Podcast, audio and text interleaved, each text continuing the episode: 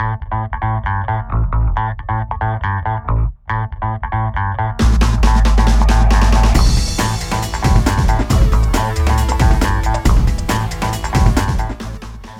and welcome to another episode of Tax Updates. My name's Ron Cohen. I'm with the CPA firm of Greenstein, Rogoff, Olson and Company. We're here at uh, in Fremont, California. Phone number is 510-797-8661. And we're going to cover today two topics. First is about foreign bank account reports. We'll go into some in-depth review of that.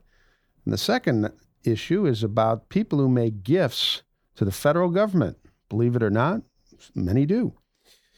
So, uh, a few caveats to start. Please uh, don't rely on anything you hear in this podcast. Uh, if you need tax advice, you can give us a call or find another tax professional. Give them all the facts of your situation. Let them review it. Make sure you're comfortable with, the, with that person before you take any actions or transactions based on any advice or put any numbers in a tax return based on that advice. Secondly, uh, plagiarism. Well, I plagiarize lots of things. Uh, we're not writing any novels here in tax work. Uh, we're taking our rules from the federal government, the code regulations. There's lots of articles written by lots of commentators. I try to gr- give credit when I can, but please do not assume anything you hear here is uh, an original thought.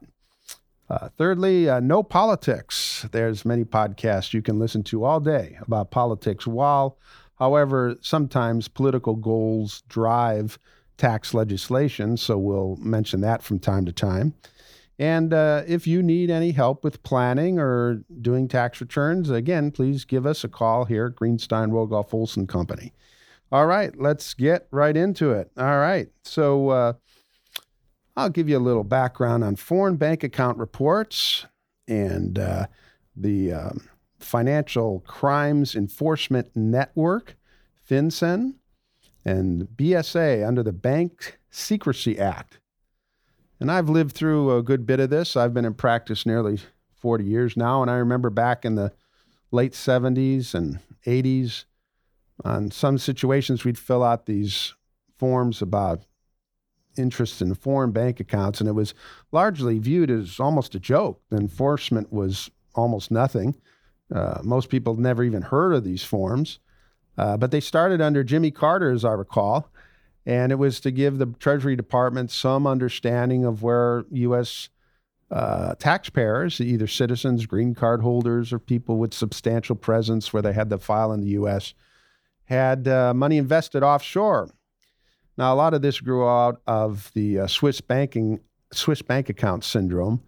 Uh, for years, you could go to Geneva or Lucerne there and walk into a bank with a with a um, suitcase full of money, and you would get an account, and all you'd get is a number, and they, you'd be told by the bank that uh, your account is private. It is private. It's not secret. Nobody's trying to cheat anybody. You should report everything you're supposed to. But uh, that's your affair. As far as the bank was concerned in Switzerland, and Swiss, Switzerland's had banks for you know, over a thousand years, their view was that that account was private. So a lot of bad things happened with those kinds of accounts.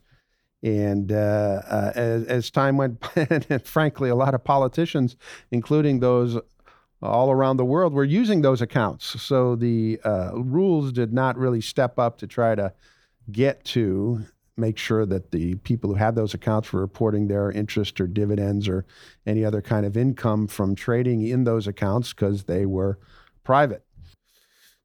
Okay, so there is a form 114 which is the uh, report of foreign bank and financial accounts. We lovingly call it the FIBAR or F bar, depending how you want to pronounce it.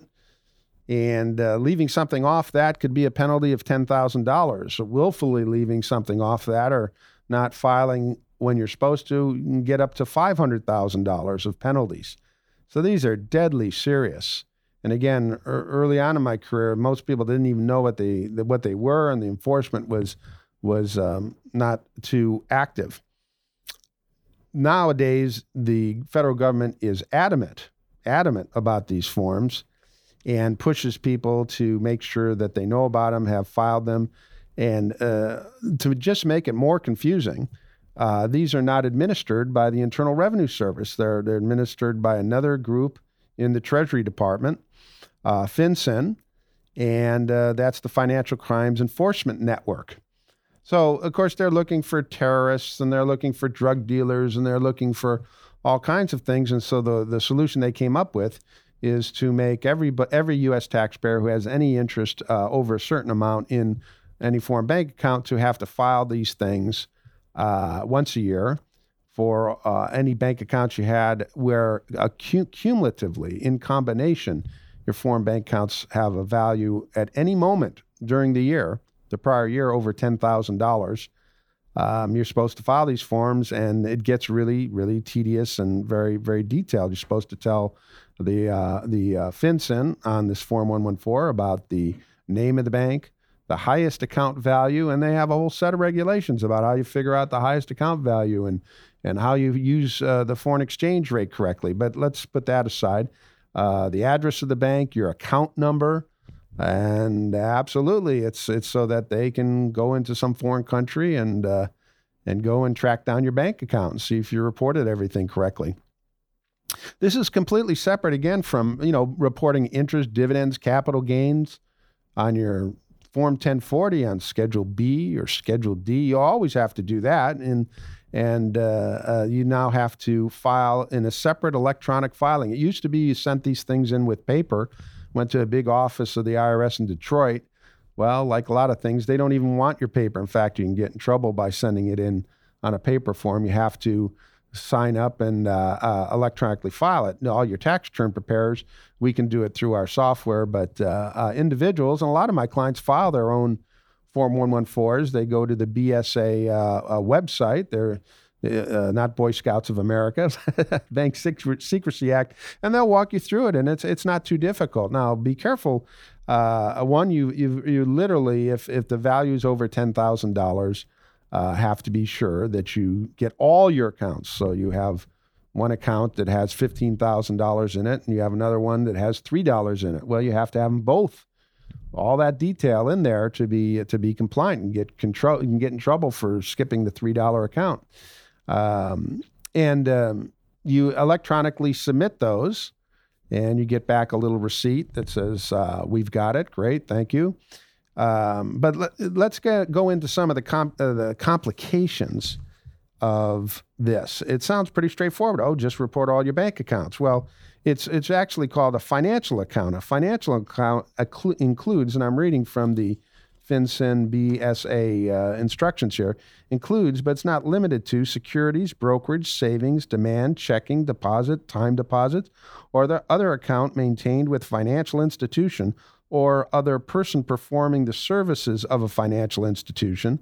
A financial account also con- includes commodity futures or option account, an insurance policy with cash value. Whoa, whoa, I have this this little insurance policy I bought 50 years ago when I was living in England. That's a reportable account on this Form 114 um, an annuity policy with cash value and shares in a mutual fund or similar pooled fund, i.e., a fund that is available to the general public with a regular net asset value determined and regular and regular redemptions. Wow, you know, so here's the nightmare scenario we run into quite often: is uh, grandma is getting up there in age and and uh, she decides to put your name on one of her bank accounts because something may happen and uh, you need access to that money right away. Bazinga. you have a foreign financial account, and if it's over $10,000 uh, in value at any time during the prior year, you have a, uh, FIBAR filing responsibility, and you might also have a Form 8938, depending uh, responsibility. Uh, we'll get into that in a moment. Uh, often problems happen with children. You know, grandma's over there in India just to pick a country. And um, she's getting up there in age, and she wants to make sure the grandkids are taken care of, and uh, puts their name on something. And all of a sudden, they can have these 114 filing requirements. They might not even have any income tax filing requirements because they're young. Uh, then just to make it even better, because you know the, the child is just a child, so they put your name on it too as their parent, so that you can oversee. Wow, now you have problems, uh, and and the the, the penalties uh, again are are are uh, extreme. Then you can have situations. Well, uh, you know, I got married, and I now I don't really have anything, but my wife does, or we both have an interest in an account. You have to go through and look at every foreign account that uh, you have. Now, maybe you don't have it, but you own a corporation or a trust that has an interest in a foreign account. You may be in a situation where you have to, to file two foreign bank account reports, one for the trust and one for the individuals.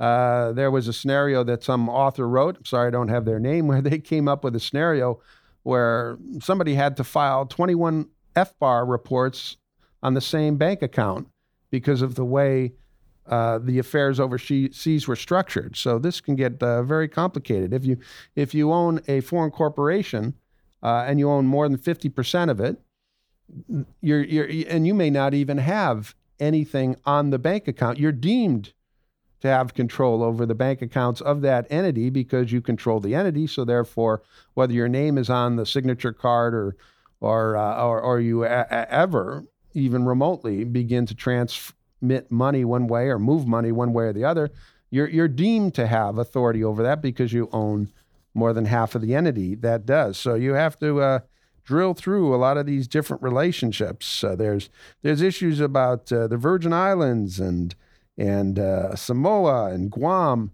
where you say, well, that's a U.S. territory. No, no, it is a U.S. territory, but for tax purposes, they're often treated as foreign countries. So this this really gets complex. Then um, to make it even worse, you can have situations where, um, let's say, you lived in the UK all your life and you had a simple little pension with the railroad company over there for, and you thought nothing of it. You did your job. You have your pension. You'll you'll get distributions as you're when you're retired. Uh, one first thing to warn people is, you know, just because it's a pension, uh, it, it's in a financial account, and you have to be very careful to to report those. I've had many arguments with um, with clients who said, well, why do I have to do that?" And I said, "Well, because they made it that way."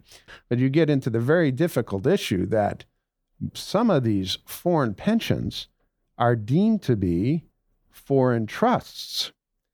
And now you're really off to the races. So you have your railroad pension. Well, it's not a U.S. qualified pension plan. Of course, it's in the U.K.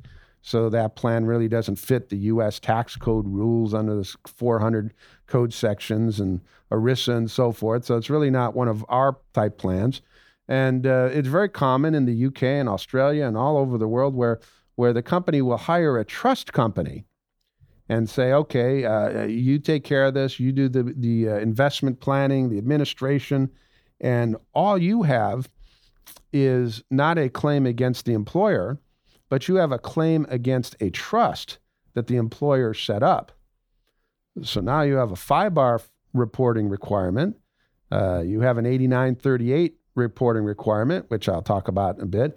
But more importantly, you have a foreign trust.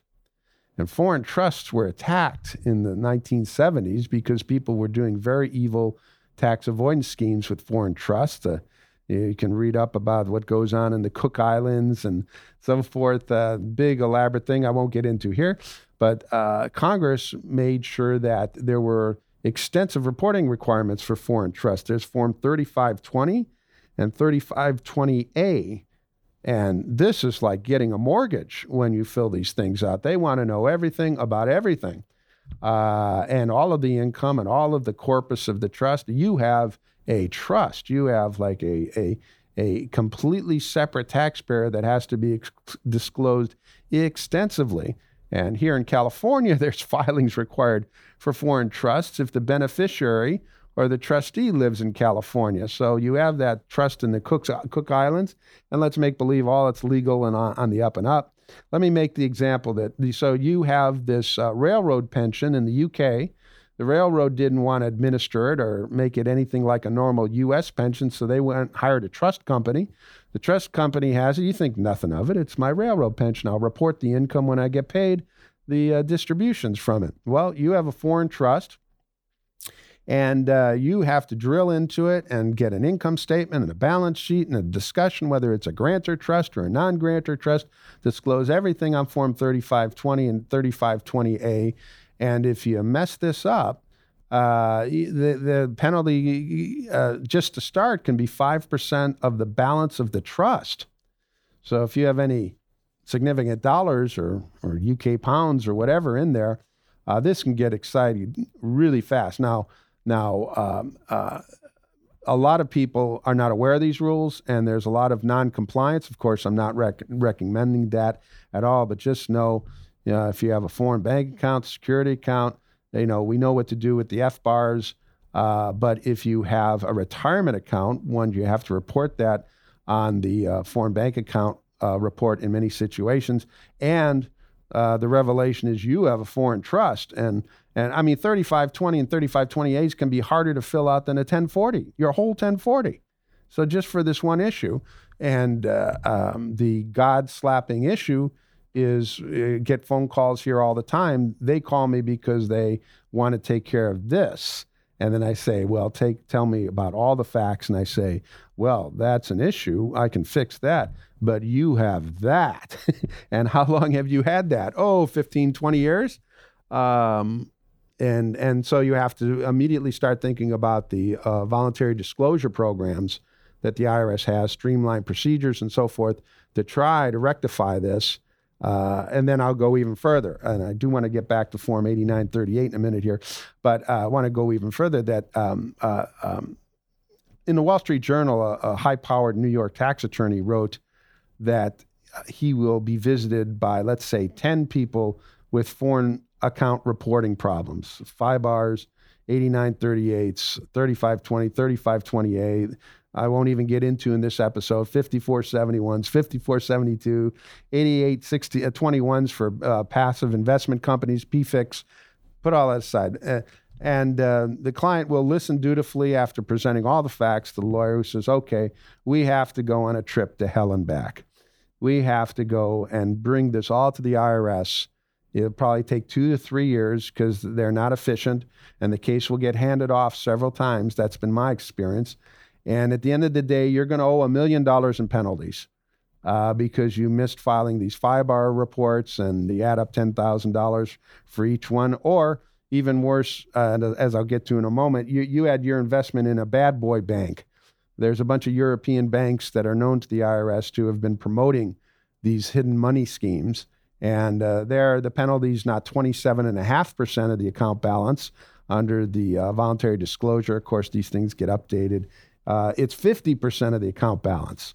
And you're talking to somebody in their 60s and 70s, and the meeting ends with tears and the realization that that person may have just lost all their lifetime accumulated uh, uh, wealth uh, if they were to go in and do what is required to the IRS. So the tax attorney was writing that seven out of ten, 10 people who um, go through the analysis and get his advice, he never hears from them again because it's too painful. It's too hard.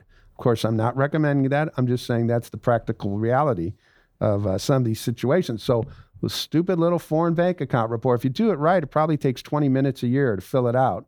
But the implications for penalties can just be horrendous. Now, the Treasury Department has the Internal Revenue Service and it has FinCEN.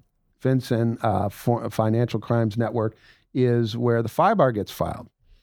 You have to electronically file separately your tax return uh, with the IRS and file the 114 with um, FinCEN. In your tax return, you often have to duplicate all the information that was on your 114 on Form 8938. If you have too many foreign specified foreign financial assets, I won't get into the limitations. It depends if you're single or married, whatever. But the logical question is why do I have to tell the Treasury Department of the United States about the same things twice?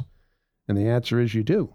Uh, the IRS looks for information on the 8938, and FinCEN looks for things on the 114. And if you're looking for logic and for things to make sense and be elegant in all this, forget it. It's it's uh, it's it's absolutely a duplication of information. The 8938 even gets into it more deeper. Did you open the account this year? Did you close it? Uh, uh, you know, uh, and and and so forth. There's more information that uh, you can look up in the instructions for that. So. Um, um, I want to go back to some of the history again. In that, uh, in the 70s and 80s, these these forms were out there, but they really weren't followed up on much. You didn't hear about people getting into trouble about them.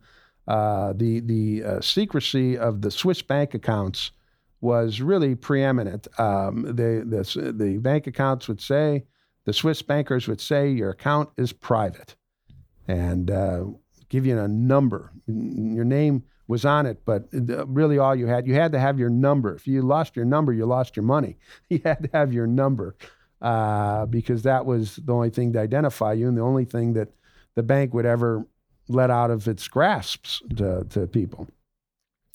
Um, well, then in the, uh, I believe it was the second term of Barack Obama, President Barack Obama's uh, term, the this was thought to be look at all this unfound money uh, the the penalties were always on the books for non-filing your 114 correctly, and so they figured out we can get millions and millions of dollars um, just by following up on rules that are already on the books and have been since the 1970s.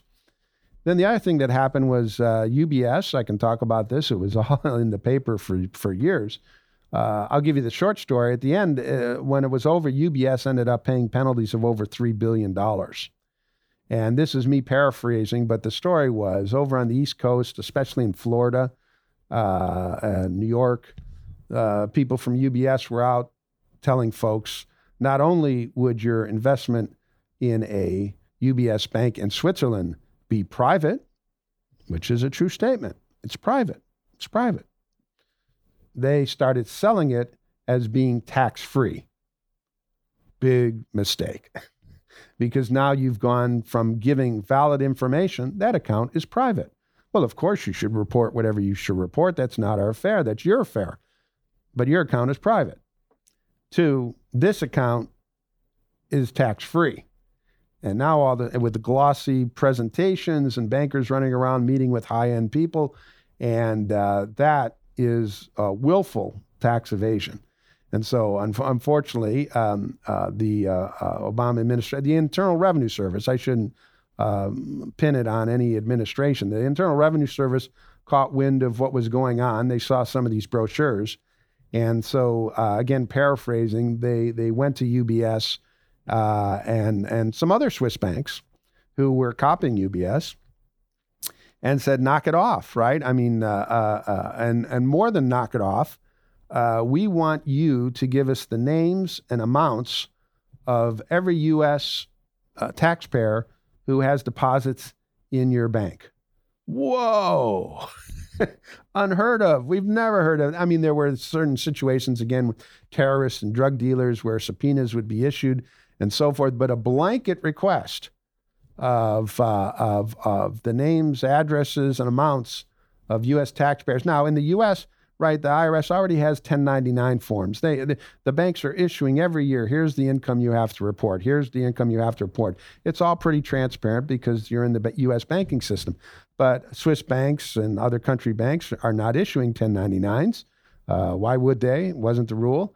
Uh, and the, the uh, owner of the account should have been picking up their interest, dividends, capital gains. Some of these accounts were trading accounts that were kept secretly in these accounts. So the Treasury Department, the Department of Commerce, as I recall, went to um, UBS just not to pick on them, but they were the biggest example and said, "Cough it up."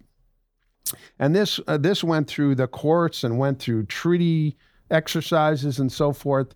And the, the comeback from the Swiss was, "No, we're a sovereign country." We have our banks here in Geneva and Lucerne, and so you can't you can't tell us to disgorge the names and addresses and amounts of our depositors. Our whole business is is is is, is privacy. That account is private. We're not going to do that.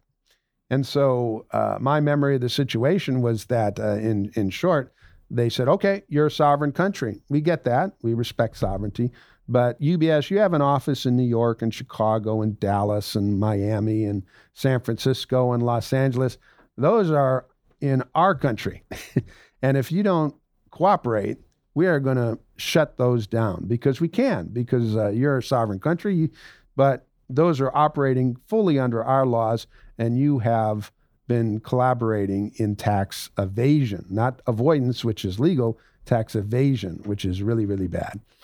And so they capitulated. And this long story went on, but uh, now I'll give you the upshot of it. Now, if you walk in with a suitcase full of perfectly legally obtained $1,000 bills, $100 bills, go into a bank in, in Geneva, and they'll say, Well, welcome. Nice to see you. Uh, uh, what's your name? Of course, you'll tell them. Uh, show us your passport. And they'll say, United States of America. And uh, I'm, I'm being theatrical, but a gentleman will walk you to the door. U.S. Uh, citizens effectively uh, and taxpayers are, are, are, U.S. taxpayers of, of, various sorts. You don't have to be a citizen to be a U.S. taxpayer. Are, are effectively barred from banking in Switzerland because the Swiss said, well, my gosh, you came all the way through the treaty system and through our sovereignty and, and uh, drilled right into our privacy and our banks here in our own country. So um, uh, uh, they they would send. I had clients had this happened. They would send the client a certified check with a letter saying your account's now closed. Goodbye. We see your addresses in the U.S. And so um, Swiss banking is now pretty much barred to U.S. Uh, taxpayers of any sort. And the Swiss say, well, you know, we can get money from the Indians and from from the Arabs and from the Chinese and and from whoever. There's lots of wealthy people in the world. Why should we take on cl- clients who are going to have the full force of the uh, Internal Revenue Service enforcement uh, after us simply because you have a U.S. address. So they have, uh, after going through a tremendous amount of fees and penalties, and uh, some of the U.S. UBS uh, people ended up doing jail terms. Uh, they've said that's it for U.S. depositors, and effectively has shut them out. So. Um, be very careful. Think about your situation. When you talk about foreign bank accounts, foreign investment accounts, anything, uh, and often I have the conversation with people look, just get rid of all that stuff. Get rid of it. Bring everything back in the US because by the time you do everything I'm supposed to do, you're going to pay me a ton of money to, uh, to do all the compliance properly. And are you even making that much interest? Uh, again, maybe grandma set them up in an account in some country long ago. Just close it and get your names off that. Bring it back in the U.S. Of course, you have to still report for the period of time you owned it and make this go away because whatever, unless the benefit you're getting and to your family, to your businesses, far outweighs uh, the compliance burden. I've had many people from overseas complain and say, gee, I just wanted to get involved in the U.S. economy. And these are rich people. I wanted to get involved in the U.S. economy. I wanted to make an investment. I wanted to, you know, I think, hey, things will be good for everyone. And then my tax guy went and told me about how I have to disclose to the U.S. IRS and Treasury Department things that have nothing to do with my investment. Uh, and and I'm sure I have foreign trusts in Greece and whatever everybody does. There's nothing illegal about it. Oh, now I, I might have to uh, uh, fill out these uh, 3520, 3520As, and that's a whole uh, project just in itself with high risk for anything being wrong. And they've said, you know, that's it. I'm out. I'm going back to France or going back to, to Germany, and I'm going to stay there because thank you for informing me of all uh, the problems. And, and, and in another episode, I'll get into issues about uh, downward attribution uh, with regard to the uh, GILTI rules under foreign uh, taxes after the 19, 2017 Tax Act that also draws in a huge amount of um, re- disclosure and taxation for people who are doing things that aren't even touching the U.S. in any way. Uh, uh, and I see that as, as a bad change. They were trying to go after inversions where people spun out uh, ownership of a U.S. company and made it owned by a Dutch company, for example, changing the ownership. And they changed the rules in a different way that uh, draws in things that have nothing to do with the U.S um, into the U.S. taxation system. Again, that's a whole nother thing. All right, so I think I covered uh, plenty about foreign bank account reports 8938s, 3520, 3520As, and I'm just getting started. Boy, the, the international thing has about seven or 12 different forms that it's really, really easy to trigger, and they all have miserable penalties associated with it. Now, let's go to a happy thought. Going to a happy thought. You know, um, when I first started in 1970s, uh, a lot of our clients were, you know, World War II generation people, um, people who had uh, come to the country uh, um, since that time, and and uh, people took seriously, and I'm sure some still do today, the the view the view that well, I don't want to just pay the minimum tax. I love this country. Uh, the United States. I, I, I was gonna. I was really in trouble. I might have been killed if I'd stayed back in my home country, or if I wasn't killed, I certainly would have had a very limited economic life because of the way those cultures are structured. Not picking on any particular country. I'm so glad I was, you know, got into the U.S. legally. I won't get into any of those issues, and. Um, and now I'm at the end of my life. I made a lot of money. I own 50 restaurants and 22 truck stops, and I did really well. I came here, you know, penniless. It's not. It's a very common story. And here I am, 70, and the doctor's saying, you know, I got this and that going on, and uh, uh, my kids are all taken care of. I want to give some money to the federal government. It's an amazing thought process, but we saw that fairly common. First of all, I want to pay my taxes. In fact, I'll overpay them a little bit. I love this country. I'm so glad to file my returns, pay my taxes, do my part. But now my life's coming to an end, and I hear, you know, the deficit's pretty high, uh, and the debt, you know, the, the deficit's pretty high, and I have a chance. You know, I would just like to give some money to the federal government. That is very rare, but believe it or not, under the uh, U.S. Treasury, they're called gift contributions to reduce debt held by the public. And people do just write the U.S. Treasury a, a check. In, in the highest one I see here in 2012, uh, the Treasury collected $7.7 million of people who just felt in their heart, and I'm not, uh, I'm not uh, criticizing or, or belittling at all. They felt that this was uh, a part of a debt they owed for the opportunities they had in this country, or, or the, the altruism, right? They felt a need to do this. Uh, 2012, 7.7 million.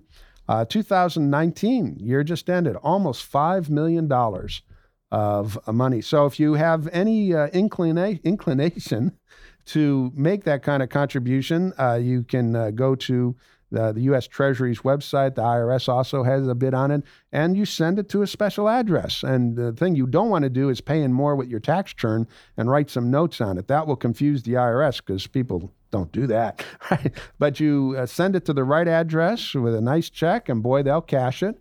And uh, um, if that uh, makes you feel good, that's great. So that if that was ever on your mind, and for most, it's not to pay the federal government more. But if that was ever on your mind, uh, putting again all politics aside about how the federal government uses their money, again, another political conversation we won't get into here, um, and you feel the need to send the federal government some money, don't just pay in more with your taxes. You have to send it to a special address, and they'll be happy to, to take it. And uh, I don't know if they send a thank you letter. That I don't know. I'll have to look into it. Okay, well, those were the things I wanted to talk about this week. And again, uh, any foreign financial account, any foreign financial interest at all, please sit down with your tax advisor. So many horror stories of people who have figured out the rules 10 years after they applied. And it's uh, very difficult to find a way out without having massive penalties to deal with. Uh, again, you can give us a call. I'm uh, Ron Cohen at Greenstein, Rogoff, Olsen and Company. Uh, our number here in Fremont, California is 510 797 8661. And uh, please again note uh, don't rely on anything you hear here in this podcast. Be sure to validate it or get your own tax professional. Make sure you lay out all the facts of what has occurred and uh, make sure you're comfortable and they have given you good advice before you use that advice in any transaction or put any numbers on any kind of tax return or, or treasury filing, in this case with foreign bank accounts. All right, we'll see you next week. Thank you.